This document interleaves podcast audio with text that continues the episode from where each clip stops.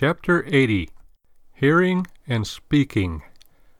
Our Lord declares, He that is of God heareth God's words. Ye therefore hear them not, because you are not of God. John 8:47. In other words, our hearing depends upon our faith. Our lack of faith will make it impossible for us to hear what God says. Because God's word is an indictment of fallen man, man rejects it and closes his mind to it. What we are determines how we hear and also how we speak. In 1364, Petrarch wrote of the visit of a philosopher who came to him in his library.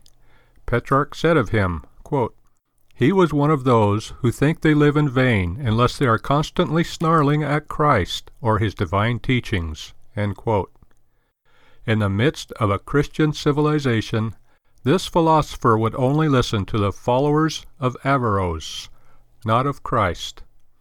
What we say reveals our heart. It tells others what is important in our lives and also what we listen to. Our world is bigger than the daily news or the daily gossip.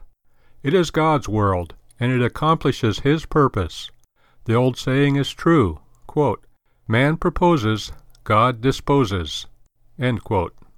If we listen only to men, our hearts and lives will be soured, because the turmoil, pride, and sin of men's hearts will be expressed daily. To hear the Lord is to hear the word of grace, peace, and victory, and it enables us to speak the word of grace to others. We are conduits and channels, and what passes through us can have a wide influence or a narrow one for good or for evil. Our Lord says, Every idle word that men shall speak, they shall give account thereof in the day of judgment. Matthew 12:36. The word translated as idle means worthless, anti work, a word that does not good. Speaking and hearing are religious matters.